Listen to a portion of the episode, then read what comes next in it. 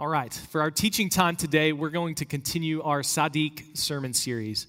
And the series is about what we believe. Because what you believe about God is the most important thing about you.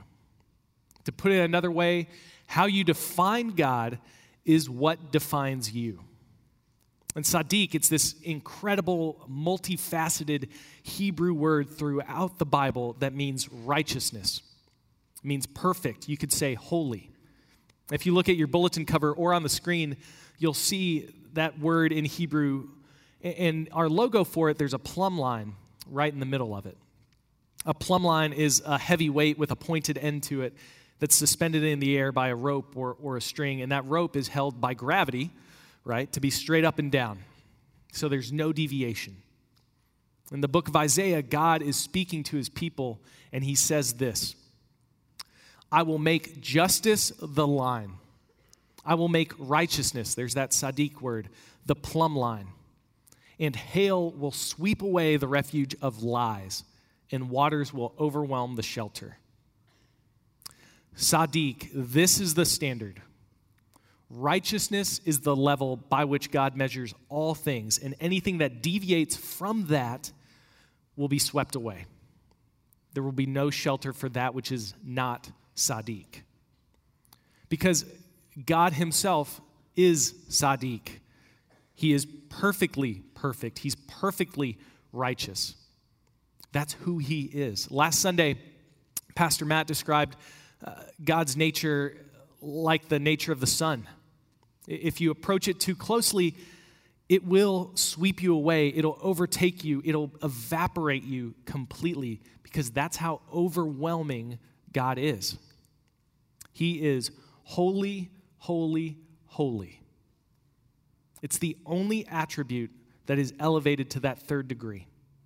It's the only characteristic of God that's mentioned three times in succession in that way. The Bible says God is holy, holy, holy.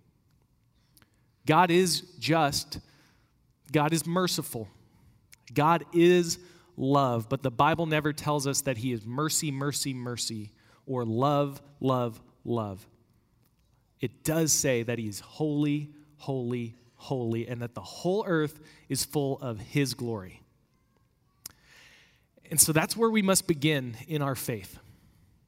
That's that truth alone should absolutely establish how we see the world. And so that's where we begin. God is holy. If we fix our eyes on his holiness, if, if we lean into it, if we try to wrap our minds around his perfect righteousness, the truth is actually quite unsettling. What you believe about God is the most important thing about you because it will in turn define you. And the resulting truth is clear throughout the Bible. It's particularly evident in Romans, uh, in the book of Romans. God is holy, and so, what are we? Romans chapter 3, starting in verse 10, tells us that none is righteous. No, not one. No one understands. No one seeks for God. All have turned aside. Together they've become worthless. No one does good, not even one. For all have sinned and fall short of the glory of God. God is Sadiq and we are not. He is righteous and perfect and transcendent, and we are worthless, and none of us doing good. God is holy, holy, holy, and the truth that we must reckon with is that man is sinful. Sinful, sinful, sinful.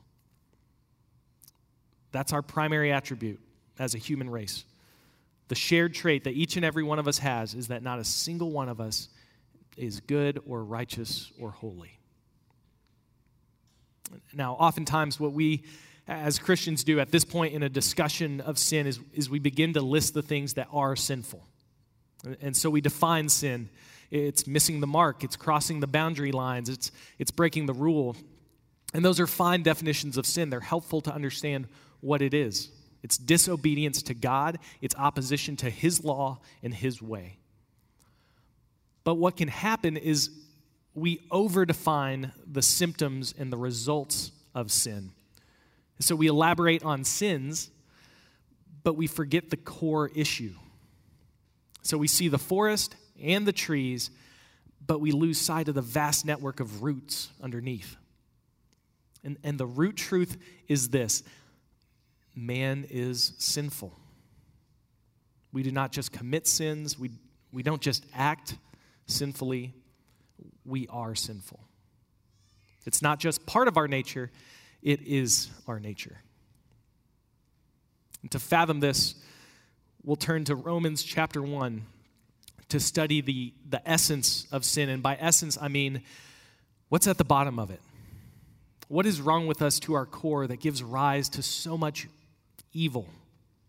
What is the heart of our depravity? And as we uncover the root this morning, we're going to look at three realities of sin, three truths about sin that we need to be aware of.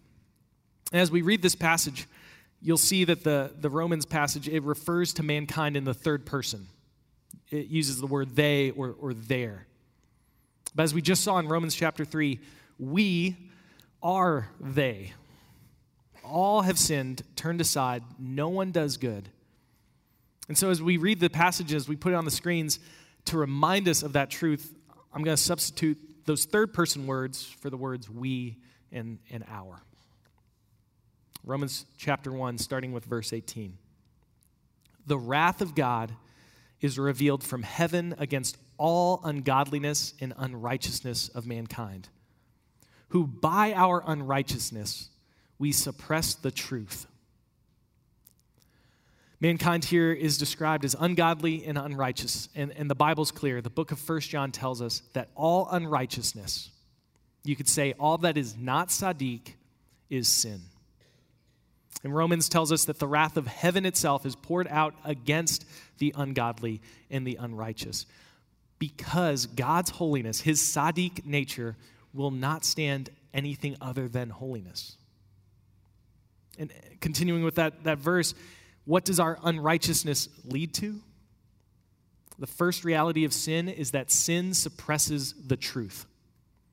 Sin suppresses the truth. It causes us to push it down, to, to try to hide it, because we, we don't want to know the truth the truth about God or about ourselves.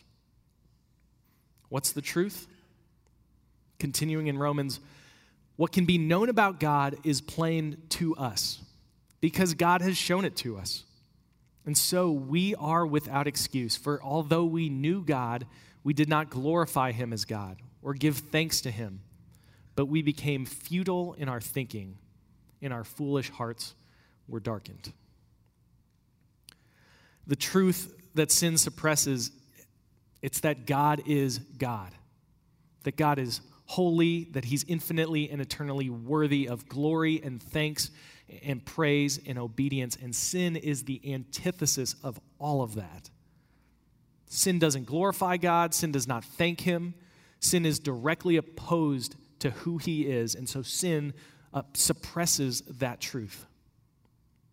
Uh, Pastor Tim Keller says that what the Bible is saying here is that when it comes to the knowledge of God and of His holiness, we know, but sometimes we don't know because we don't want to know. We choose to suppress the truth because of what it means about us, because it's a mirror to our own souls. If we understand that God is holy and righteous and perfect, then we must know that we are not. One of, if not the most common way that we suppress the truth it's simply through comparison. The truth is, I, I don't have to consider my own depravity. I, I don't need to think about my brokenness before Almighty God as long as there's someone who's much worse than I am. Rather than, than trampling the truth altogether, we can just contrast our wickedness with someone that we believe is more sinful. And it's super convenient because we always get to choose who that is that we compare with. And when we suppress the truth, what we're doing is we allow ourselves to sin. We give ourselves license. We get to store up anger and hatred toward another person. And every thought becomes laced with malice, and every word about them in private is filled with loathing. But we permit it because it's not really hurting anybody. I'm not actually going to say it to their face, it's not that bad. Or, or we make the choice. We keep going back to the same sin, to the same website, lusting after pornography, knowing it's wrong, but it's not as bad as actually doing something, right? I mean, I mean that guy over there, he he destroyed his marriage with an affair. I'm not doing that. I'm just I'm just looking. We lie a little here or there in, in relationships or in conversations that don't really matter to us because we get to tell ourselves, I'm not a liar, at, at, least not about the important stuff. I think the reason that gossip is so enticing is because we get the excuse to talk about other people's sin, which helps us to subdue the truth about our own. Have you heard what they did? Did you hear why their marriage is falling apart? Can you believe that? And, and we get to shake our heads and disapprove of sin and call it evil, but never look in the mirror. Man is sinful, and, and we know this, but we don't really know because we don't want to know. The truth is too uncomfortable, it, it would demand too much, and so we choose not to know. We, we can compare our sin to others. We try to suppress thinking of what's broken in us. And listen, suppression, it's not ignorance. Suppression means the truth is in there. We know the truth, but we try with all of our might to keep it below the surface. And our sin, it repels the light of truth and it runs to the darkness of falsehood. And, and Jesus himself actually tells us that we're sinful not because we're victims of the darkness within us, but because we are lovers of that darkness. He says, Light has come into the world, and people loved the darkness rather than the light. That's what sin does. It inclines and empowers us to hate the truth. But sin doesn't just hate the truth, sin is also a lover. And when the hated truth is suppressed, a loved lie is embraced. A shift happens, an exchange takes place. Claiming to be wise, we became fools, and we exchanged the glory of the immortal God for images resembling mortal man, birds, animals, creeping things. And therefore, God gave us over to the lusts of our heart, to impurity, to the dishonoring of our bodies among ourselves, because we exchanged the truth about God for a lie.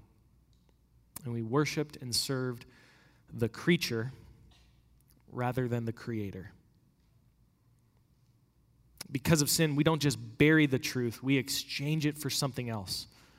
That's the second reality this morning that sin is a terrible exchange. We exchange the truth for a lie. Sin looks at immortal, holy God, perfectly perfect, and exchanges that glory for anything else. That's what Adam and Eve did in the garden. They're living in paradise. They're spending time with the creator of the universe. They're, they're walking with him. God gives them everything they could ever want or need, but, but one day, this first couple, they choose to exchange it for a lie. And claiming to be wise, they become fools and they exchange God's glory for a bite of a piece of fruit desiring more than what God had already given. Sin exchanged life with God for death apart from Him.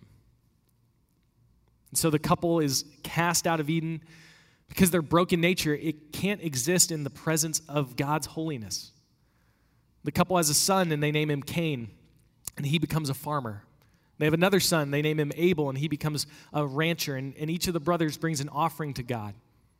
And, and the younger brother's offering pleases God more than the older brother's. But God tells the older, don't be disheartened. God encourages him, saying, If you do well, won't you be accepted?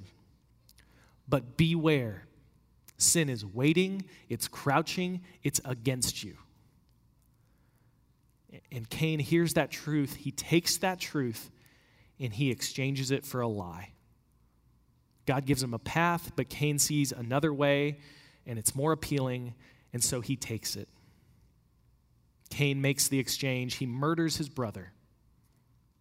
And sin continues to weave and spread and infect. And, and the book of human history has the stamp of sin on every single page. And even when God Himself steps into the story, God in human flesh, Jesus the Christ, many people follow him, but there are 12 in particular who spend years with him. They, they walk with him, they, they eat meals with him, they look into the eyes of the Sadiq one himself. And Judas, one of the 12, claiming to be wise, becomes a fool, and he literally exchanges the glory of God for 30 pieces of silver. A human being who spent time with his immortal creator exchanged him for man made pieces of metal.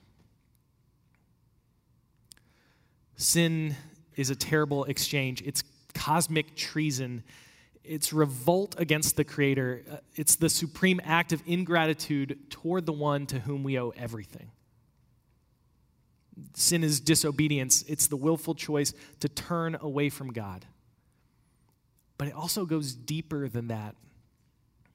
Because do you see what we're saying to God when we disobey Him, even in the slightest? We're exchanging His righteousness for brokenness. And, and in some realm of our lives, we make this exchange, often numerous times. Jesus tells us that the greatest commandment is to love God with all of our heart, with all of our being. The great sin, then, is to fail to love God in that way. To take that love and to exchange it, to turn it toward anything or anyone other. And, and why do we make that exchange? Romans tells us it's because we claim to be wise. Pridefully, we believe that we know better than God does. Maybe we don't understand his plan, and so we make our own. Or maybe we don't like his plan, and so we say, I've got a better one.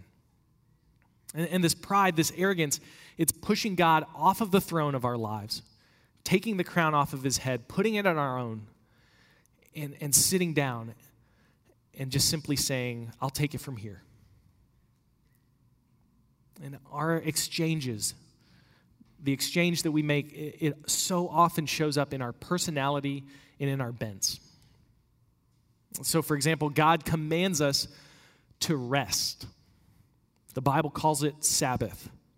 Intentionally stop, just stop. Stop working and be with God. He wants us to rest. It's one of the Ten Commandments and it's good for us. It's part of God's plan, it's, it's the truth.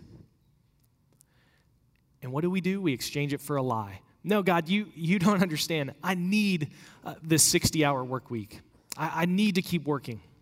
This project, this job, it's too important. Rest is fine for other people, but, but not for me. I just don't have time to obey. We're telling God, I know better. Or maybe your bent is perpetual worry about the future or, or the finances or the family. And you know the truth. You, you hear it. God is in control. And, and you've heard Jesus' words. He says, Do not worry about tomorrow. But just maybe if I dwell on it a little more, that'll help. If I stress over the spreadsheets just one more time before bed, that'll get it done more anxiety, more worry, less prayer, less trust.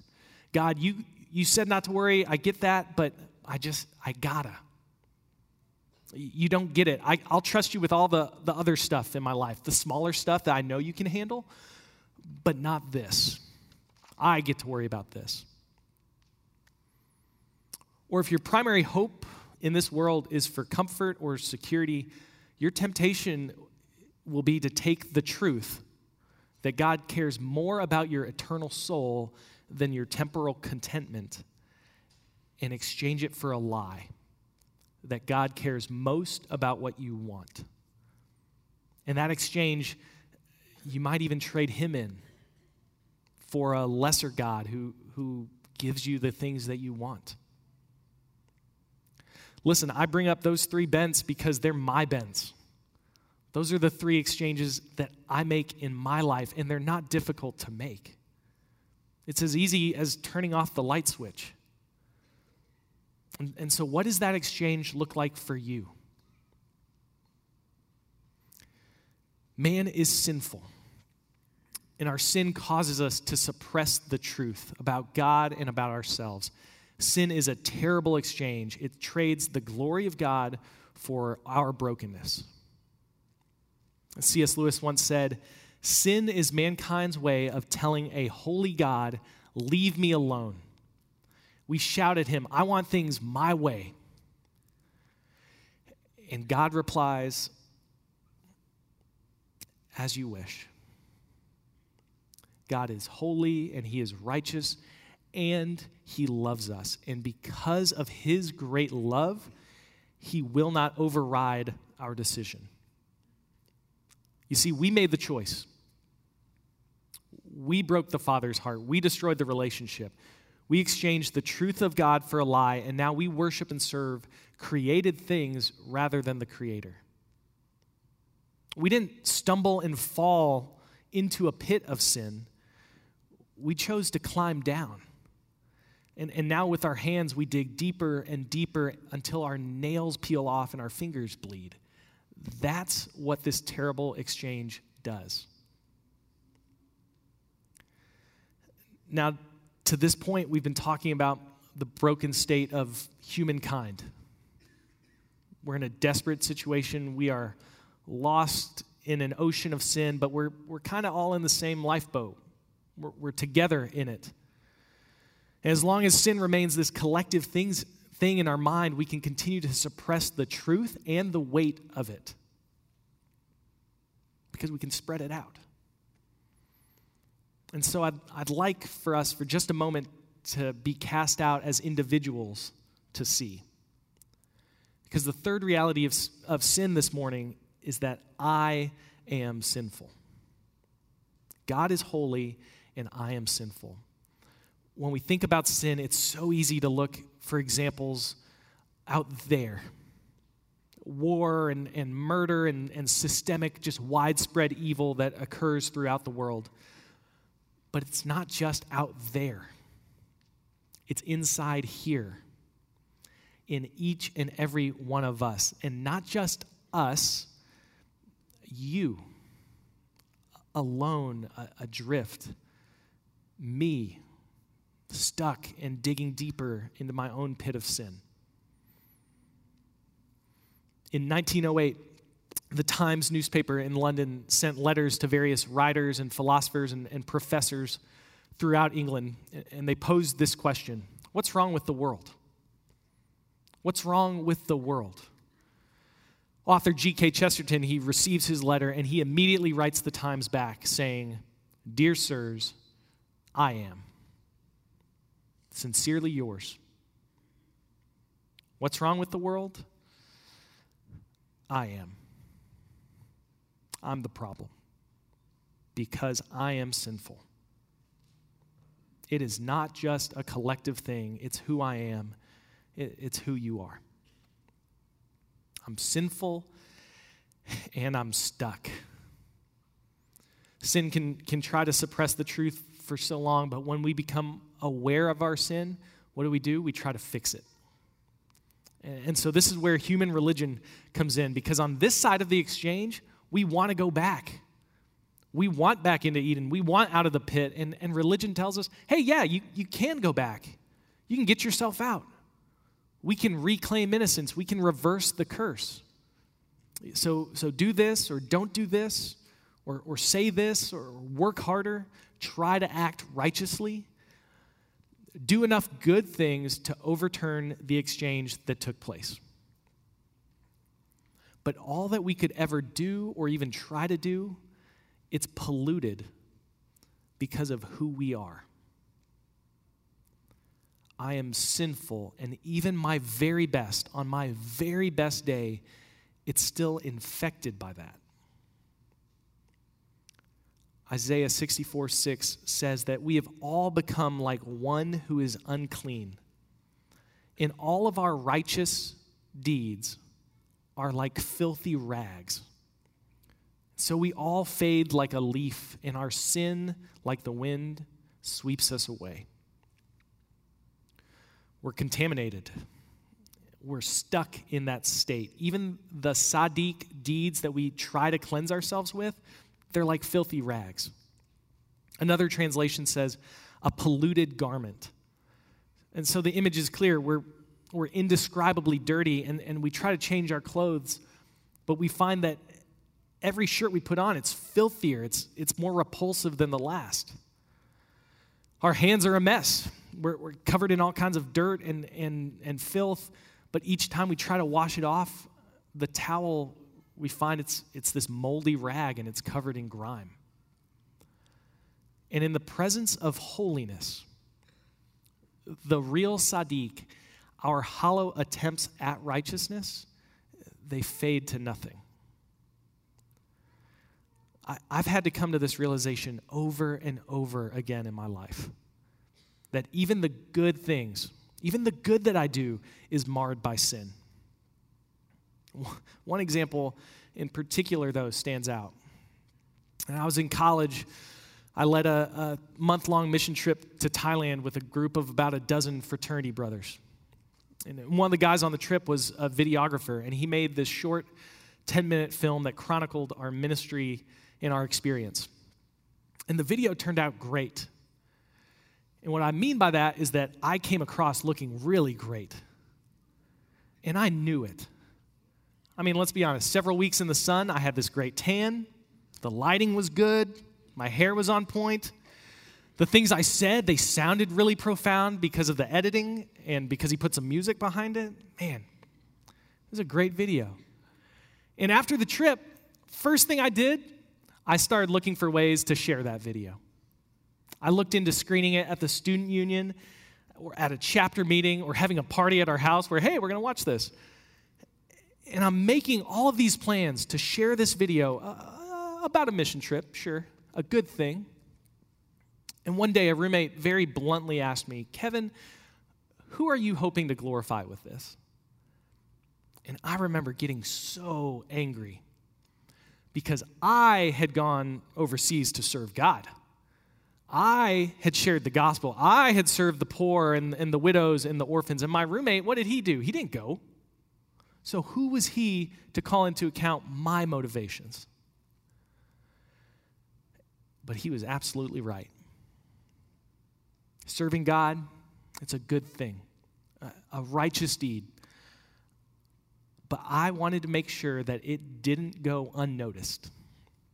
I wanted to show off so that I would be glorified. We never screened it, but I have still got that filthy rag. There's a moment in the Old Testament that further demonstrates this broken, sinful condition. It shows us the reality that we're sinful through and through, infecting even the good that we think we do. The story takes place in 2 Samuel. King David is bringing the Ark of the Covenant back to Jerusalem. The ark is a holy object, it was set apart. It's a, a physical symbol of God's throne among his people. And the ark is loaded onto this wagon that's pulled by oxen, and the oxen stumble. And a man named Uzzah, he's walking nearby, and he reaches out his hand to keep this holy object from falling onto the ground. And the Bible tells us that he dies immediately. Actually, it says that God's wrath burned against him and that God strikes him down. Uzzah's death, it appears to be really harsh, Uh, extreme even, for what we might consider a good deed, a righteous act. But listen, it is only extreme if we fail to comprehend two things God's holiness and our sinfulness.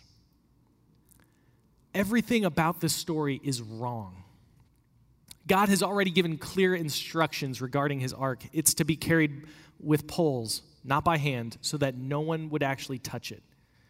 It should have never been on a bumpy cart to begin with. And furthermore, God forbids all but a set apart few from even looking at it. So it's forbidden to look at or to touch.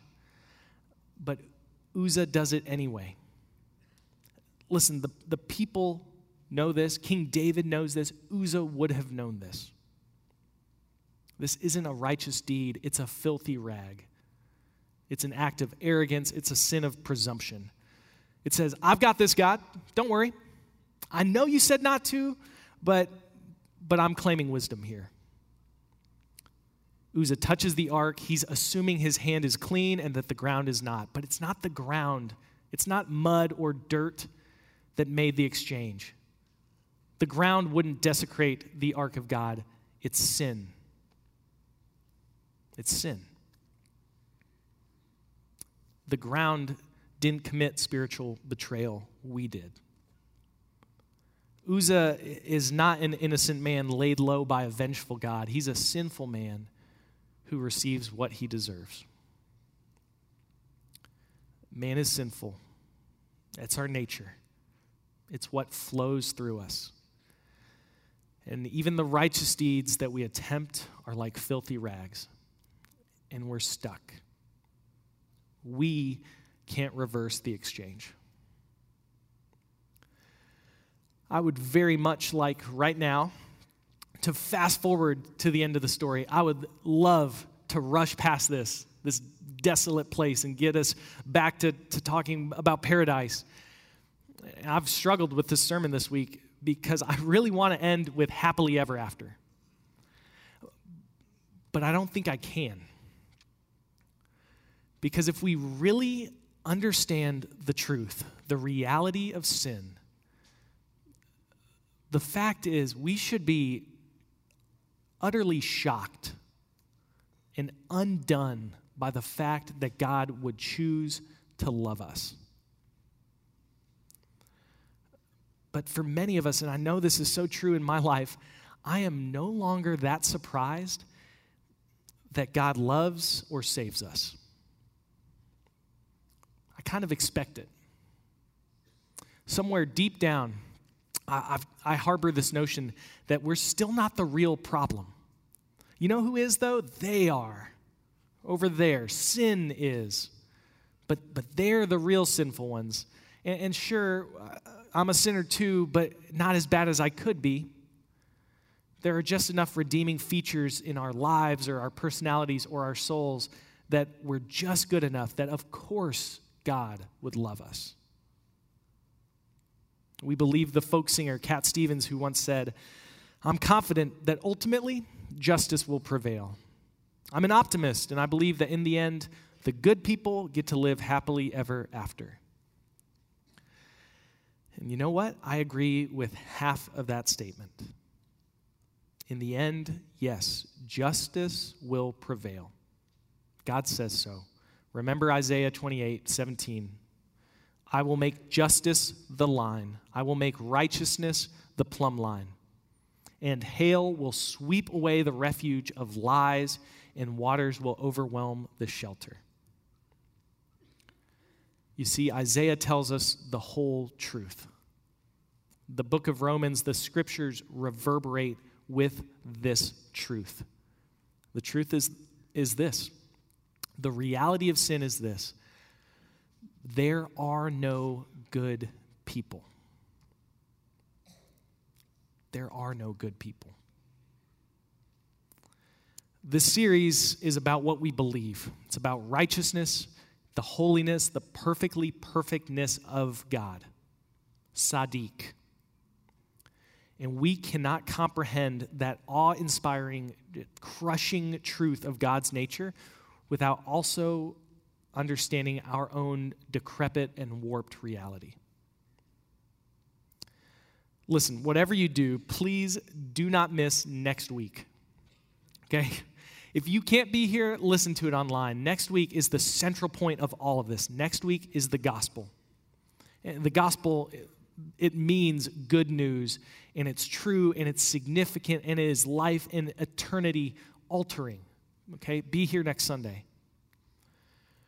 But in order to appreciate the goodness of that news and, and the fullness of God's love and His grace, we have to stand here first, face to face with this. We have to come to terms with the bad news. Man is sinful. And let me restate that. I am sinful. You and I have made a terrible exchange. I am the problem, and I'm stuck. The very best that I could ever hope to do, the closest to Sadiq that I could ever come on my own, it's filth to be washed away. God is holy, and man is sinful. Would you please join me in prayer?